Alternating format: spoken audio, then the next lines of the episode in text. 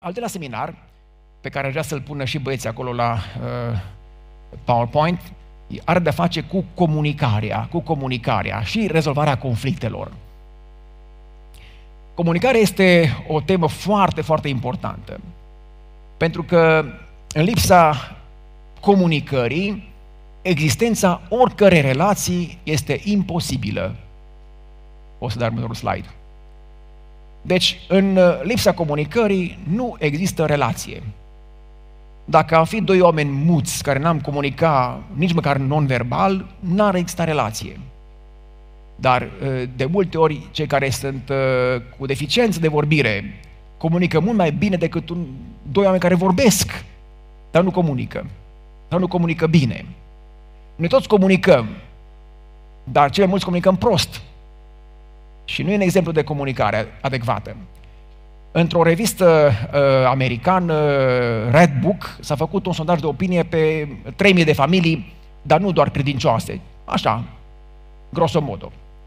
Și au pus întrebări acelor familii să numească uh, primele 10 probleme conjugale.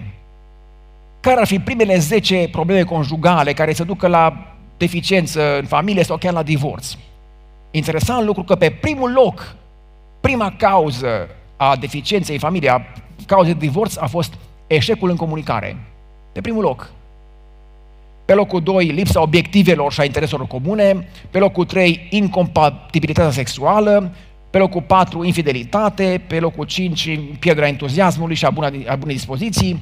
Pe locul 6, administrarea banilor. Pe locul 7, conflicte în legătură cu copiii. Pe locul 8, consumul de droguri, alcool, Uh, tutun, pe locul 9 probleme legate de drepturile femeilor, cu această emancipare a femeilor și pe locul 10 implicarea rudelor în familie. Se tot bagă și unii și alții peste tine. Dar interesant, pe primul loc, lipsa comunicării adecvate în familie.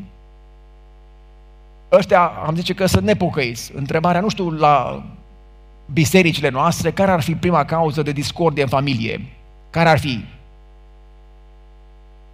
Să fie tot comunicarea uh, neadecvată pe locul întâi, nu știu, dar e o temă importantă. De aceea aș vrea să vorbesc despre comunicare. Care sunt cauzele eșecului în comunicare? Dă, te rog, mai departe. Deprinderi neînvățate sau ignoranța în ce privește tehnicile de comunicare. N-am fost învățat să comunicăm corect.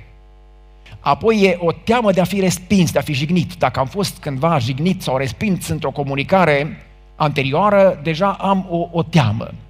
Nu mai deschis subiectul, mai ales uh, conflictual, pentru că nu iese nicăieri, din potrivă duce doar la ceartă și mă retrag cu totul, nu discutăm. Sau am o imagine de sine nesănătoasă. Și dacă n-am o imagine de sine sănătoasă și am un complex de inferioritate, eu zic, păi nu, zic nimic, pentru că orice zice este prost. Mm, sigur nu zic bine ce zic. Și din cauza asta nu discut. Ai avut experiențe negative anterioare și uh, eviți discuția. Acum, ce înseamnă definiția? Uh, ce înseamnă comunicarea ca și definiție?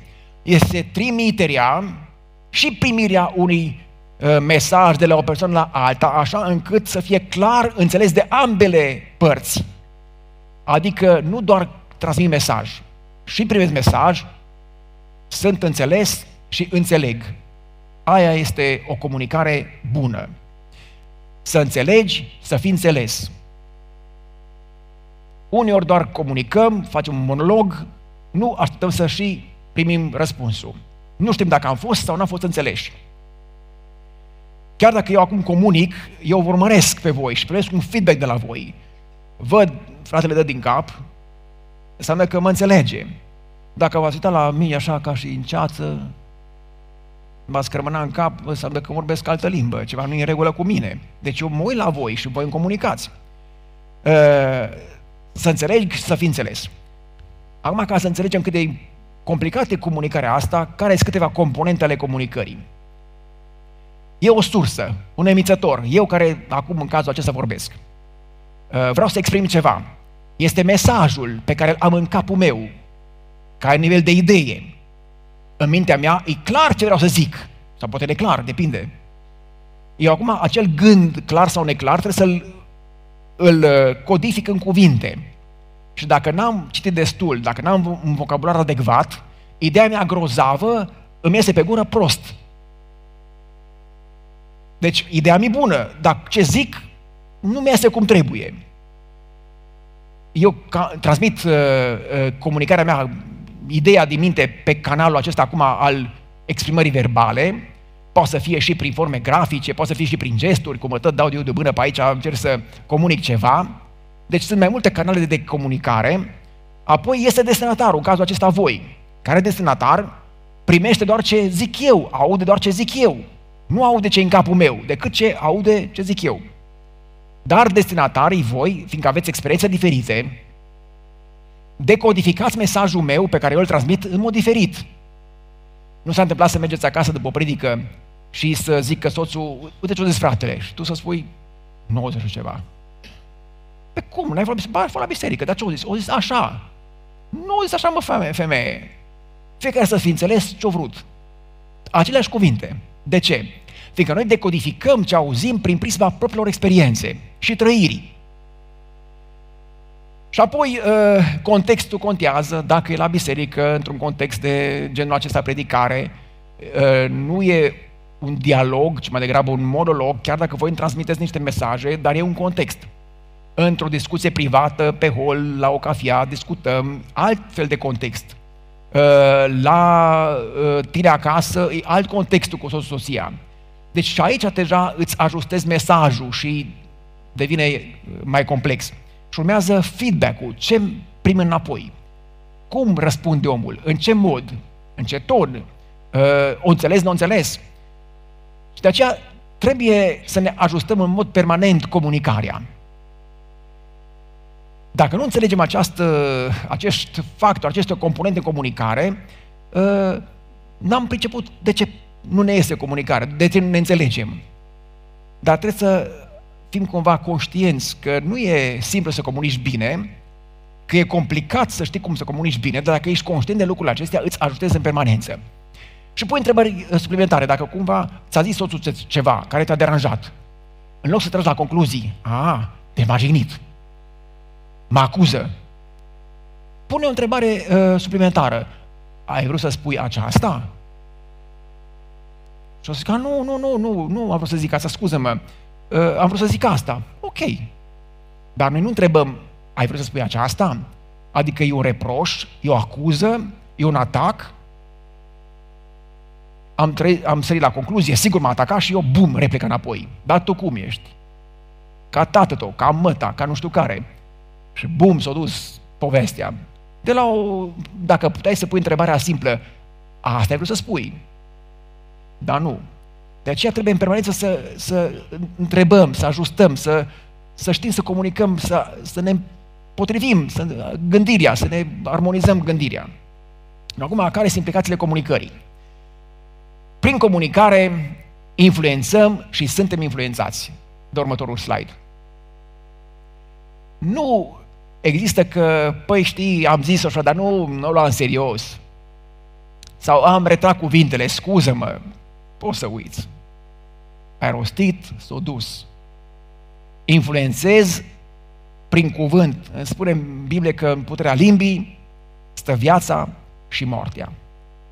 Tu poți să binecuvintezi sau poți să blestemi. Iar în proverbe sunt multe pasaje care spun despre cuvânt că ești ca un buzdugan, ca o sabie. Buzduganul arunci la distanță, bum, ca și la zmău din poveste. Arunci și sfâșie, lovește, sau sabia taie, rănește. Comunicarea contribuie la modificări în personalitatea umană, Uh, mai ales când sunt copilași, ei sunt foarte fragili. O, o mamă, un tată scoate din copilul acela un bărbat sau un papă lapte. Dacă tata să-i spune, bă, ești vai și mare de tine, că ești nu știu cum, că văcar te faci când crești mare, nu ești bun de nimica, nu știi nici măcar să numeri 100 de oi, uh, ești un loser, ești un ratat. Păi când îi spui asta copilului tău, la nervi, sau într-o stare când el, păi el e nenorocit. Nu sunteți voi acum adulți mari și uh, poate vă aduceți aminte niște vorbe dure care vi le-au spus părinții voștri cândva la nervi, care te-au rănit și ți-au rămas în inimă în permanență. Unii, adulți fiind, le-au murit tata și mama de încă vor să demonstreze părinților că nu sunt proști. Mi-au zis că o să fiu un loser. de-ar trăi mama să vadă ce am realizat. De-ar trăi tata ar muri de ciudă, să vadă ce am făcut în viață. Că auzi că sunt un ratat, să-i arăte lui tata. Tata să mort. Pentru că el trăiește cu, cu rana aia adâncă în el. Noi putem ucide, uh, schimba personalități. Apoi, uh, comunicarea este irreversibilă. Am zis-o, nu mai poți să retragi. E ca bârfa. Ai rostit-o, s-a dus. Nu mai poți să repari. E irreversibilă. În cel mai bun caz, nu, a, scuză-mă, nu, îmi cer iertare, iartă-mă, cuvântul, nu scuză-mă. Iartă-mă, am spus o prostie, îmi pare tare rău, iartă-mă dacă poți, iartă-mă. Fiecare mesaj este unic. În timp, în anumite circunstanțe, același mesaj, mesaj poate să sune într-un fel, uh, ca într-o altă, și într-altă zi să, fie, să sune altfel. Uh, același te iubesc sec spus, în fiecare zi, la ore diferite, înseamnă altceva pentru soția ta. Asta un pont pentru soți. Spuneți cât mai des soților voastre că te iubești. Păi, i-am spus și ieri. Spune și azi. Nu contează. Păi ieri nu înțeles, bă, înțeles, dar astăzi înțelege altfel. Pentru că e într-o stare diferită, e altfel. Și pentru ea te iubesc, două cuvinte, înseamnă diferit în fiecare zi. Spune, o predică, acest curs l-am mai ținut și la Beuș, nu știu când a fost de curând, dar uh, sunt eu într-o stare diferită, voi sunteți altfel și uh, când comunic același lucru într-o situație diferită, e altfel, alt mesaj, e proaspăt. Comunicarea implică reajustare. Această, acest dans, uh, această reajustare, înțelegi, sunt înțeles. Cum comunic? Petrec timp, îmi fac timp să comunic. Și acum, iarăși, uh, câteva tip, tipuri de comunicare, să înțelegem cum uh, comunicăm. Comunicăm în mod verbal și aici ține de a face, are de face cu conținutul. Și atenție, 7% din ceea ce comunicăm în mod verbal, din comunicare este această comunicare verbală. 7%. E cel mai slab element în comunicare. Dacă am pune pe Google să citească un text de un robot, fără niciun fel de ton, doar așa, sau dacă am vedea uh, un cuvânt auzit, fără niciun fel de tonalitate sau personalitate, 7%. Comunicarea non-verbală are de face cu tonul. 38%, tonul gesturile, mimica feței, trupul, mișcările trupului, aparența fizică, îmbrăcămintea, tunsoarea, uh, cosmeticalele, modul de așezare, de poziționare, 55%.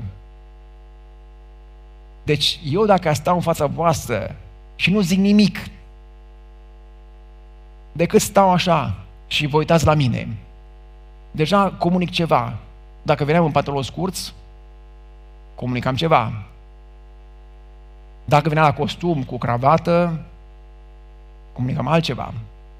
Dacă am îmbrăcat casual, lejer, altceva. Nu m-am îmbrăcat mintea, comunică deja. Pentru care stau, pot să vin să... Ce înseamnă asta? Eh, eu sunt uh, bossul. Ce să vă învăț, fraților? Ia ziceți. Știi? sau uh, o postură normală, relaxată. Eu nu zic nimic, numai cât mă uit la voi. Mă pot încrunta. Sau... Nu zic nimic, doar gestica, doar fizionomia, doar îmbrăcămintea. 55% deja comunic. Când uh, vorbesc, contează tonul. Eu pot să zic, Afară plouă! Afară plouă. Aceleași cuvinte. Două semnificații diferite. Deci, 50% doar gestică, mimică, 38% tonul, 7% cuvintele. De aceea contează enorm de mult tonul în familie. Tonul. Și comunicarea față în față. Una este să comunici uh, din bucătărie în baie, să strigi prin perete, bă bărbate, închide ușa că se aude, bună bucătărie. El da și de la femeia asta. Aș pune după în urechi. Sau, uh, ce știu, când te duci și ai un conflict și arunci vorbe din cameră în cameră, n-are, sau alta când te duci la soțul tău și uh, față în față, te uiți în ochii ei sau în ochii lui, îi vezi fizionomia, îi vezi starea, îi vezi mimica, discuți, folosești un ton adecvat, altă e comunicarea. Relațiile acestea care duc la căsătorie pe internet nu sunt toate foarte reușite. Pentru că pe internet, acolo e ușor să te dai drept altul. Uh, nu te vezi față în față. Acum ai fel de fel de FaceTime, ai nu știu câte care te vezi și la față cât de cât. Dar e, e ca și comunicarea aceea când v-ați văzut păstorii în pandemie, cum predicau, ați văzut. În pandemie transmiteau, își iau o haină păstă ei, că erau filmați de aici în dar erau un chiloț.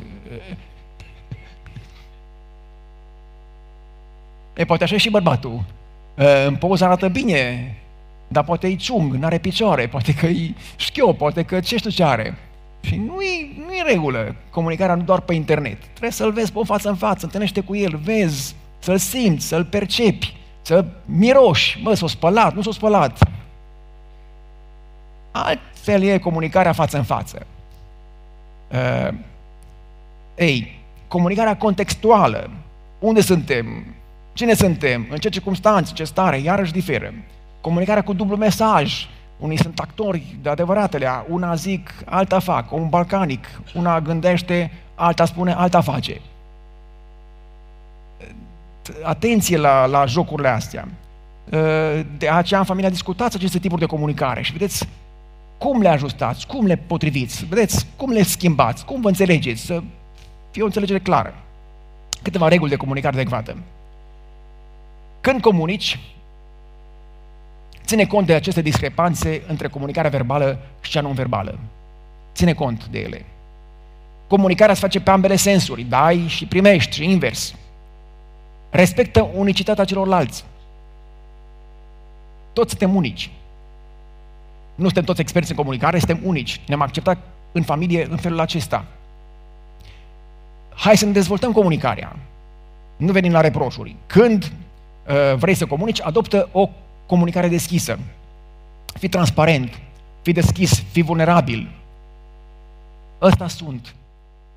Hai să discutăm.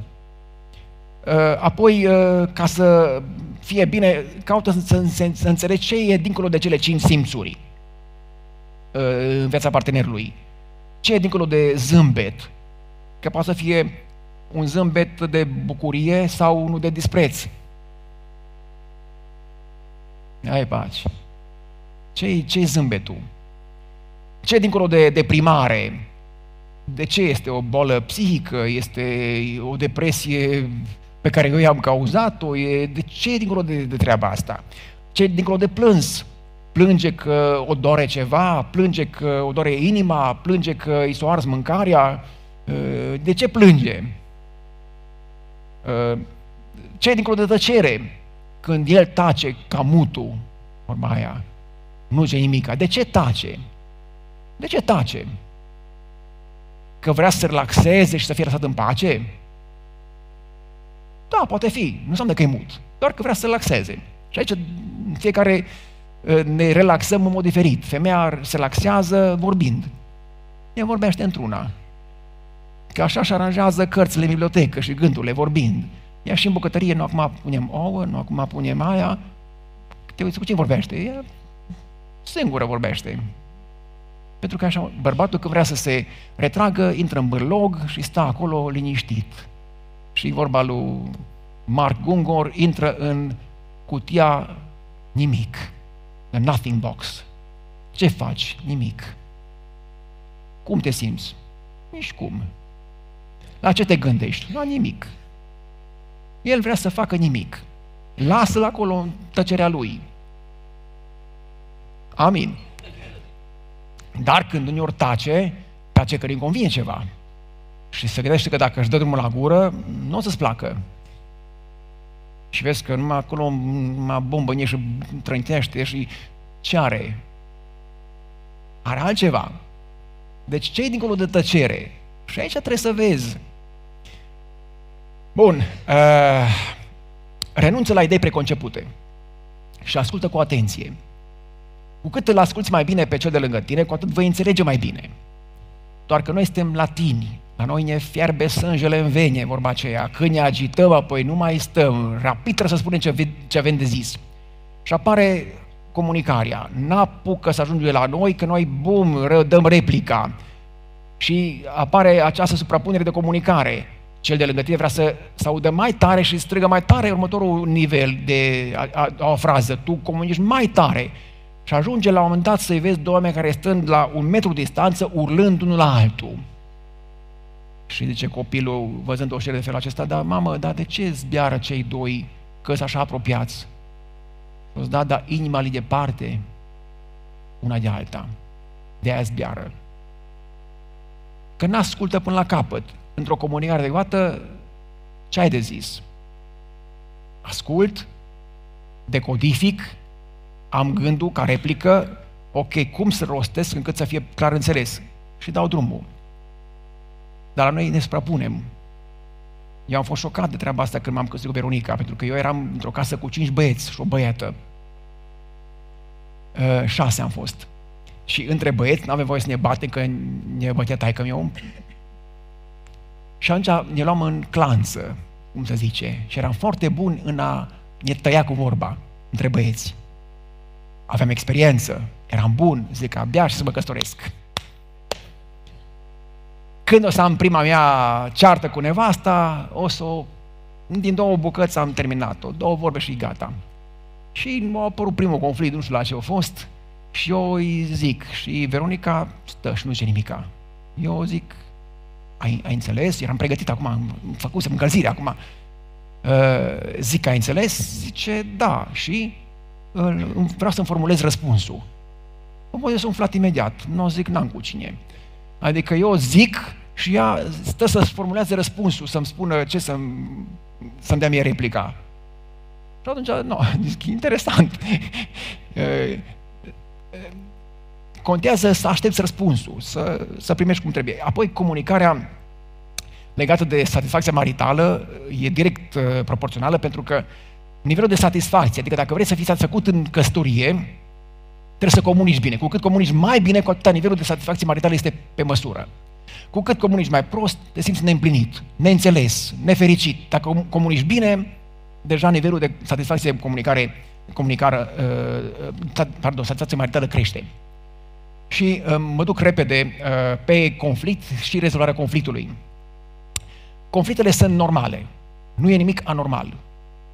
Conflictele sunt uh, normale pentru că, repet, noi suntem oameni diferiți, vorbim din medii diferite, avem gândurile noastre proprii, avem idei, avem nevoi, avem sentimente, avem comportamente, avem temperamente, scopuri diferite și când acestea sunt în conflict, se cheamă că este un conflict. Când sunt în contradictoriu, sunt un conflict. Nu, ă, conflictul nu înseamnă ceartă, ci doar o diferență de idei, o diferență de planuri, o, o divergență de ceva. Nu e cearta. Conflictele nu sunt în sine o problemă, ci reacțiile noastre în conflict poate să fie problematice. Nu conflictul. Conflictul, din potrivă, dă șansa unei creșteri, de dezvoltarea relației. De ce? Pentru că eu, într-un conflict, pot să mă pun în situația celuilalt. Dacă ascult opinia celuilalt, eu pot să mă îmbogățesc. Pentru că eu nu pot vedea uh, un lucru la 360 de grade. Eu văd doar din perspectiva mea, soția dintre ei. Și când o ascult, ea îmi zice, a, ok, și automat amândoi ne-am îmbogățit dacă ne ascultăm unul pe altul. Reacția însă în conflict poate să fie de genul, dar ce, te crezi mai deșteaptă ca mine? Păi eu am dreptate. Și apare cearta. Ei, despre cum să rezolvăm un conflict biblic vorbim în cele ce urmează. Câteva atitudini în conflict. În primul rând, este retragerea. Și aici sunt cei care au uh, acele complexe de inferioritate, experiențe negative, ei au tendința să se retragă din orice conflict. Când văd conflictul ca fiind uh, inevitabil, de nerezolvat, uh, mă retrag cu totul, uneori chiar și fizic, plec de acolo, plec de acasă, o lăs pe ea vorbind sau pe el vorbind și plec pentru că nu e cazul să mă bag acolo. Dar e cea mai proastă abordare a conflictului, retragerea. E acel lucru, cum spune românul, arunci gunoiul sub preș. Nu se rezolvă, tot acolo e gunoiul. Și dacă îl ții mult acolo, începe să și miroase. Nu rezolvă nimic retragerea. A doua este câștigarea.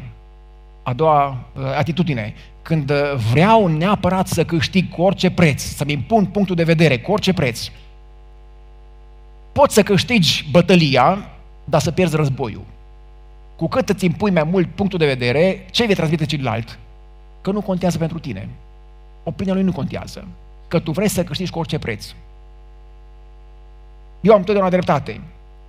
În special cei care sunt mai dominanți în temperament își impun punctul de vedere și vor cu orice preț să câștige. Repet, poți să-ți uh, duci la bun sfârșit ce ți-ai propus, dar să pierzi relația pe termen lung. A treia abordare este cedarea. Uh, când spui, domnule, ok, sacrific scopurile mele, renunț la ideile mele, la scopurile mele, de dragul relației. Îți salvezi relația, dar practic îți calci în picioare toate visele, toate planurile, toate scopurile. Ok, de dragul relației cedezi. Compromisul este atunci când cei doi discută și fiecare cumva lasă câte ceva de la el. E arta compromisului. Și în politică, și în familie, uneori e bine. Uh, nu întotdeauna, dar uh, uneori e bine. Compromisul nepotrivit e acela când, uh, spre să spunem că soțul vrea să meargă la o biserică, soția la altă biserică. Și zice, hai merge la baptiști, că ăștia cu Biblia. Nu, că eu merg la pentru că ia ăștia cu rugăciunea. Păi, cum facem? Păi tu duci acum, nu, cum să mergem doi în două părți, nu așa. Pe care e compromisul? Stăm acasă. Păi e un compromis prost. Da? Deci nu întotdeauna compromisul este bun. Și apoi rezolvarea. Cea mai bună abordare. Cum ajungem la rezolvarea conflictului?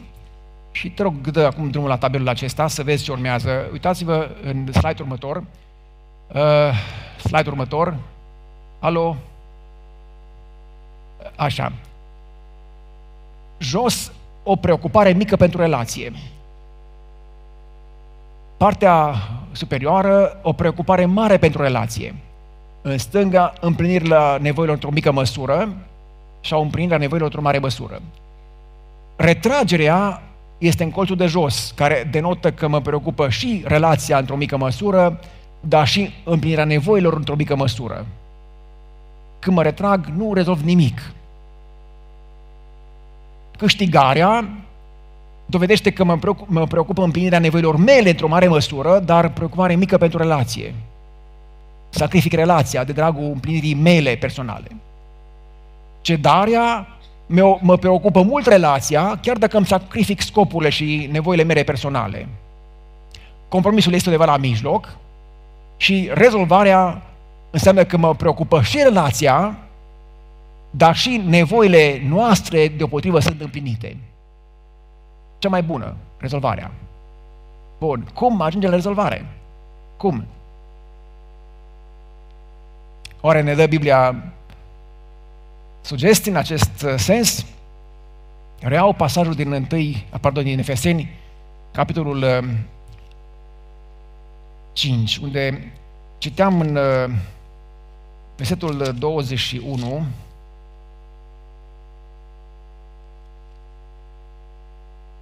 Supuneți-vă unii altora în frica lui Hristos.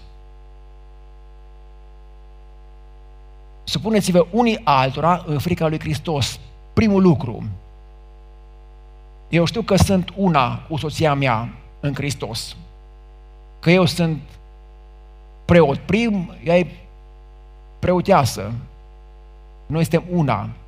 Pierdem împreună sau câștigăm împreună. Noi împreună suntem subordonați lui Dumnezeu. Soțul, soția, soțul, să subordonați lui Dumnezeu. De aceea noi ne supunem unii altora în frica lui Hristos. Prin urmare, în orice conflict de idei, de planuri, de orice, prima întrebare care trebuie să ne punem, ce ar face Dumnezeu în locul nostru? Prin uh, tabre era o brățară cu What would Jesus do? Ce ar face Isus? Ce ar face Isus? În această situație, ce ar face Isus? Bine, ca să ai un răspuns adecvat, trebuie să cunoști Biblia. Că dacă numai vii cu opinia ta, aiurea nu-i corectă, dar dacă te uiți în Biblie, ce ar face Iisus în situația asta? Și îi reluăm ca și cap, autoritate, responsabilitate, slujire. Soția, supunere față de bărbat, ajutor potrivit. Deja dacă fiecare și-ar asuma rolul lui, s-ar încheia povestea. Iisus ar face așa, așa face Iisus. Am, pove- am deja s-a, s-a încheiat. Dar dacă într-o situație în care nu poți să vezi exact ce ar face Iisus, ar cumpăra mașină galbenă sau roșie, ce ar cumpăra Iisus Hristos? Aici apare problema serioasă la pocăiți. Ce mașină cumpărăm? Nou nouță sau second hand? Ăla cu second hand duce, mă, pe noi suntem buni administratori al banilor, nu putem da banii Domnului, ca Domnului Pământul cu tot ce este pe el. Nu ne putem permite să cumpărăm o mașină de 10.000 de euro. Cum putem cumpăra și o mașină second hand? Că e ok, că trebuie să... Iisus a fost modest. Cumpărăm second hand. Da, de ce? Da. Dar Iisus a luat un băgar de primă utilizare. Nu mașină uzată. Măgar nou nouț. Mașină nouă. Nu, no, ce faci cu treaba asta? Când fiecare vine cu argumente biblice.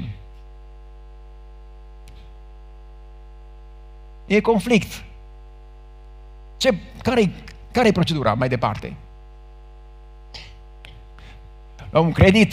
Așa a fi făcut Iisus Hristos, oare? Lucrăm până la 10 noaptea, apoi și mai, mai vedem pe sos, mașină stând, probabil. Dar după ce după ce am înțeles situația așa și totuși e situația legată de mașină, dar în cazul ăsta așa. Ce facem dacă ea susține, nu, vreau nouă nouță. În mintea ei, nu că așa ar face Iisus, vine cu argumentul, dar în mintea ei să mă dau și o mare. Păi dacă tot muncești până mai poți, măcar portă într-o mașină de aia luxoasă să moară de ciudă toate femeile din biserică. Sau poate invers, bărbații au treaba asta. Dar dacă nu ne înțelegem în privința mașinii noi sau second hand, ce ar trebui să facem? Am zis acolo prin respectarea modelului de autoritate stabilit de Hristos. Deci, în primul rând, aducem perspectiva Domnului. Ce ar face Iisus în noi? Iar Efeseni 5 cu 22, în același pasaj, citeam uh, supuneți-vă unii altora și apoi imediat nevestelor fiți supuse. Simplu. Mai întâi, ce ar face Iisus? Dacă nu știm exact ce a face Iisus în cazul mașinii, ultimul cuvânt îl are soțul, pentru că așa zice aici, supuneți-vă soților soților voștri. Dar atenție, nu în orice situație trebuie să o faci cu, ok, ok, fără așa. Că în cazul în care el vrea neapărat să-și cumpere mașină nouă, că bărbații țin la treaba asta. Noi, noi vrem, cei care iubesc mașinile. Femeia ce mă lasă-mă și oricum și căruță, dar nu, nu chiar, dar nu, cât de cât să aibă patru roți. Bărbații însă ei vor să demonstreze mașina și cu tare și cu cât scai mai tare, cu atât mai tare el, crede. Uh, și soția zice, mă, dar nu ne permite. Nu că, bă, uite, Biblia zice să te supui. Bun, să te supui. Și aici, până la urmă, n-am ce face, că nu mă lua la trântă cu tine, mă supun. Dar eu, ca rol al Duhului Sfânt în viața ta, eu ți-am zis, uh, opinia mea este că Hristos nu ar da banii pe așa ceva, uh, pentru că n-ar avea nevoie. Uh, întrebarea care ți-o pun sinceră, de ce vrei mașina asta cu tot din adinsul? Doar să te poarte încoace încolo sau ca să te mândrești cu ea? Iar mândria nu-i de la Dumnezeu, cu siguranță. Deci o soție înțeleaptă îi va spune toate argumentele biblice soțului ei. Dar dacă el nu vrea nici cum, nici cum, n-ai ce face. Tu ți-ai făcut datorie de soție. Dar dacă el își cumpără mașina aceea cu care tu nu ești de acord, și tu te, te supui că n-ai ce face. Cine va trage socoteală fața Domnului? Cine va da socoteală în fața Domnului? Tu sau El? În cazul unei decizii proaste, tot El va răspunde. Tu nu ești absolută de, de treabă. Ți-ai făcut datoria. E adevărat că după aceea, din cauza unei decizii proaste a soțului, și tu tragi după el. Și copiii. Că e băgat în datorii și asta e. Dar o soție înțeleaptă va face așa, va face tot posibilul să, să oprească un soț nechipzit de la o decizie greșită, dar dacă nu reușește, nu are decât să accepte. Ar mai putea încerca și, uh, hai să întrebăm pe cineva din afară, nu te pripi încă, hai să vedem ce îți spune și un alt și poate că te-ar ajuta. Poți să faci cât poți, dar unul nu mai poți, că el e încăpățânat și nu vrea să facă așa. partea uh, de înțelepciune duhovnicească a unei femei înțelepte, în urma unei situații grave de felul acesta, când soțul ia o decizie nechipzuită, împotriva voinței ei, cu toate că ea l-a avertizat, este aceasta. După ce a făcut o dăoaie, el își dă seama. El își dă seama. Și poate vine puțin cu capul plecat și așa, nu fă, ți-am zis eu, ai văzut? Că dacă îi mai tragi și două, ai văzut? Ți-am zis eu. El, ok, nu, am plecat de aici. Mai degrabă o femeie înțeleaptă, uh, când vine el așa un pic spășit, zi, cum ești? A, păi, ah, nu mi-a ieșit. Nu a fost bine, sunt de el cercetat. Tu atunci spui, hai încoace. O să fie bine. Muncim, tragem, o să fie bine. Am învățat, cred că am de o lecție din asta și așa mai departe. El va zice, vai, mulțumesc. Ești ca Duhul Sfânt Mângăitorul. Nu zice poate cu gura, dar mintea lui e mângâiat. Bă, ce, ce nevasta am, în loc să-mi reproșeze, cum meritam să-mi tragă două palmi, meritam. Ea vine și ce las cu să fie bine, las cu să... Păi el, data viitoare, o să vină la tine, no, tu ce zici? Ce zici, nevastă? Uite, vreau să fac treaba asta. O să asculte mult mai atent. Dacă îi reproșez, dacă așa, o zic că nu mai zic nimic. Dacă îi zic, mă, beșterește de bă, termine femeia asta. Nu mai zic nimic. Deci contează mult cum reacționez într-o situație chiar proastă. Dar în orice conflict, fiecare aduce perspectiva lui Dumnezeu și în cazul în care nici cum nu se cedează și nu se percepe care voia Domnului, fiecare să facă datoria. Femeia se spune soțului ei cum se cuvine și, sau invers, că poate femeia este una de asta foarte firească. Și soțul spune, dar tu, soția, n-ai nevoie de atâtea haine. Dulapul e plin, ai 20 de rochii. Nu-ți mai lua încă una în plus. La ce trebuie? Că nu le poți îmbrăca pe 20 deodată. Nu ai o problemă cu shopping-ul ăsta, că e un microb. Toată ziua să-ți cumperi, să-ți cumperi, dar n-ai nevoie. Apoi ce, ce că fi înțeleaptă ca femeie. Deci fiecare avem niște vulnerabilități și trebuie să aducem pe Dumnezeu în ecuație. Și într-un final să zică soțul, asta facem pentru că eu răspund în fața Domnului. Dacă facem așa, eu cred că nu ne mai putem certa. nu e așa. Și apoi, în uh, cele din urmă, există un uh, uh, legământ al comunicării și cred că uh, Liviu îl are aici pentru voi toți. Dacă luați, vă rog, careva și dați-l la fiecare cuplu, să-l aveți în mână câte o foaie la fiecare cuplu. E un legământ al comunicării uh, pus pe o pagină, ceva de genul acesta. O să-l citim rapid, uh, măcar punctele principale. Ideea care este, mergând acasă, luând acest uh, legământ al comunicării care este pe o hârtie, îl studiați acasă cu uh, soția și cu soțul, îl recitiți, îl discutați și dacă sunteți de acord, aici este un loc de dată și de semnătura soțului și soției. Și dacă îl conveniți împreună, semnați-l. Îl semnăm împreună, îl respectăm. Puneți-l frumos în țiplă, puneți-l pe perete. Și când aveți chef de ceartă, mergeți la regulament. Citim regulamentul, și apoi discutăm. Și vă garantez că o să fie foarte frumos să discutați chiar în situații de conflict. Ce zice acest legământ al comunicării? Citesc doar punctele principale, că timpul s-a expirat. Ne vom exprima iritarea și lucrurile care ne deranjează la celălalt într-un mod iubitor, specific și pozitiv. Și nu le vom ține în noi, nici nu vom adopta o atitudine negativă în general. Deci merg pozitiv într-o situație de conflict. Doi, nu vom exagera și nu vom ataca cealaltă persoană în cursul unei dispute. Deci nu atac la persoană, vorbesc situația, disociez cazul de persoană. Domnule, e vorba de mașină, nu vorba de tine și de tot neamul tău. Da? Trei, vom căuta să controlăm nivelul emoțional și intensitatea argumentelor fără strigăte, fără furie necontrolată sau intenția de a rări pe celălalt. 4. Nu Nu vom îngădui să apună soarele peste mânia noastră și nici nu vom fugi unul de celălalt în timpul disputei. Amândoi vom căuta să nu îl întrerupem pe celălalt atunci când vorbește. Lasă să termine de, de vorbit și apoi răspunde. 6. Vom asculta cu atenție ce spune celălalt și nu ne vom concentra în acel timp la ce vom răspunde ca defensivă. Ascultă cu atenție. Și apoi răspunde. 7. Nu vom invoca eșecurile trecute ale celuilalt în cursul discuției. Aici este o tactică foarte urâtă. Când vorbești despre o situație, după care începi să ataci pe la persoană și să dezgropi toți morții din trecut. Da, de atunci nu știi, da, atunci nu știi, atunci... Domnule, aia a fost discutată, iertată, nu mai scoate chestia asta în discuția noastră, că n-ar de face trecutul cu asta. 8. Când este ceva important de discutat pentru unul dintre cei doi, ar trebui să fie important pentru amândoi. Știu că unor bărbații n-au chef de nu, nu știu câte discuții. Dar dacă soția vrea să-ți comunice ceva, că ea simte că trebuie să, să, să golească, să se refuleze, ă, poți să spui, ok, nu sunt în starea cea mai bună să ascult povestea cea lungă, zi varianta scurtă.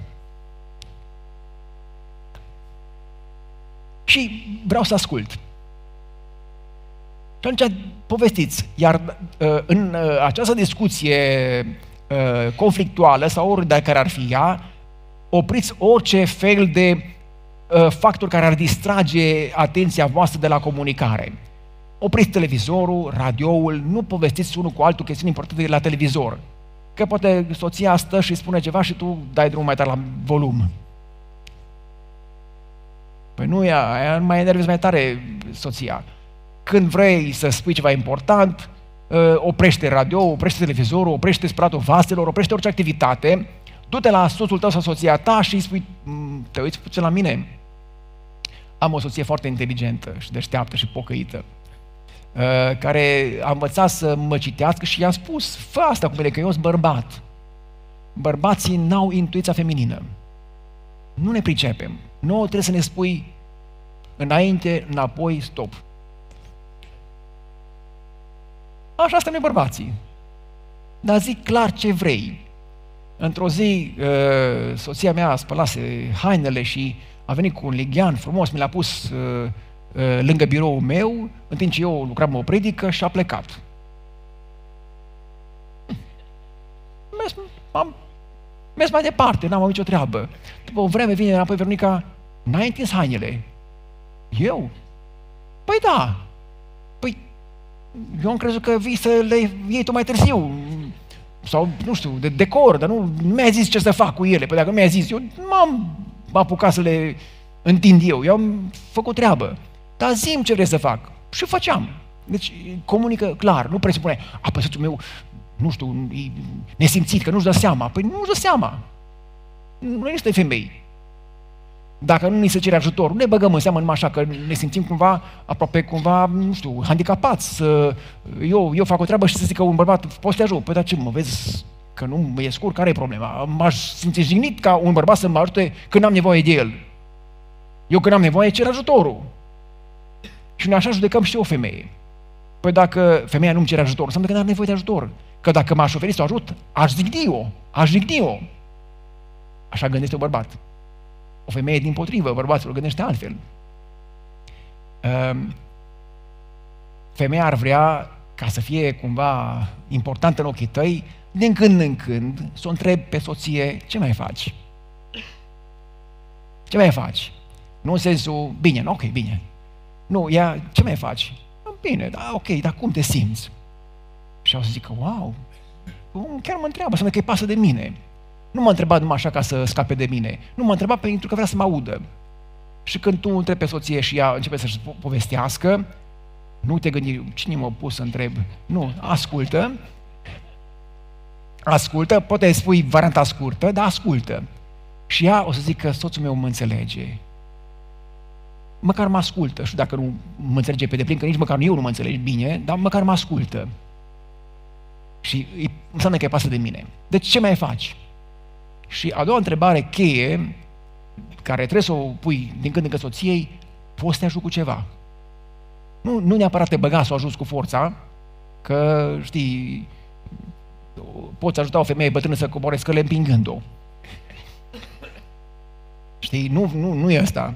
Adică întreabă, poți să te ajut cu ceva? Și pot să zică femeia, ă, da, ia, pune mâna și fă și tu aici curăță un cartof cu mine, sau să zic că simplu, da, stai lângă mine. Greu lucru cere. Eu țin minte când soția mea mi-a zis, stai cu mine în bucătărie. M-am pus pe scaun. De ce să fac? Ea urmă să mă simtă în preajmă. Eu stăteam, nu, ce să, nu, ok, ce să fac?